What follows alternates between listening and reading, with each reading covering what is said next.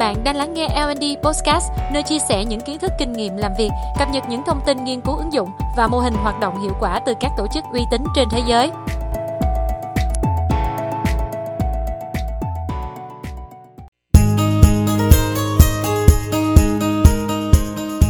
Quyết đoán thẳng thắn trong công việc là yếu tố cần thiết để duy trì sự cộng tác lâu dài.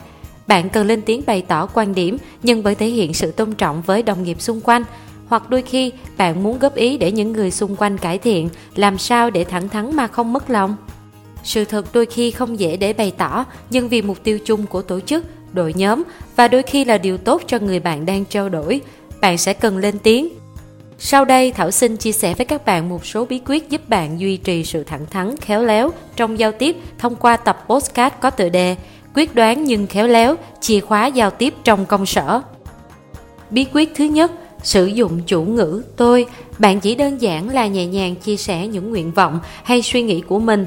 Sử dụng chủ ngữ tôi trong câu nói, đó là suy nghĩ của bạn và không đại diện cho một nhóm gồm cả những người khác. Bạn không nên dùng chủ ngữ bạn để tránh gây hiểu lầm là bạn đang ra lệnh hay đổ lỗi. Ví dụ, tôi muốn trao đổi riêng cùng bạn trước buổi họp ngày mai của đơn vị chúng ta.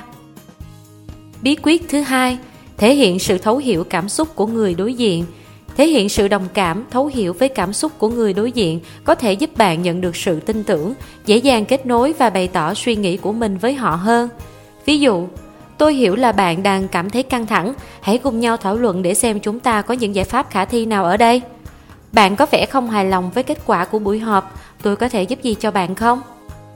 Bí quyết thứ ba, khuyến khích người đối diện tự nhận định bạn có thể khuyến khích người đối diện tự đánh giá sau khi bạn nêu ra những ảnh hưởng mà hành vi của người đó gây ra cho bạn. Luôn nhớ, sử dụng chủ ngữ tôi thay vì bạn để tránh đổ lỗi cho người đối diện.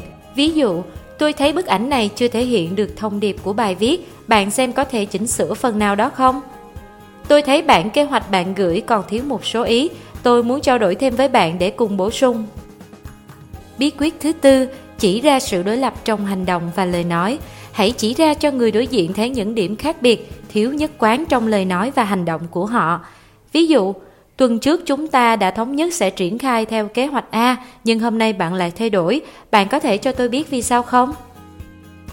Bí quyết thứ năm, đưa ra hệ quả của hành động.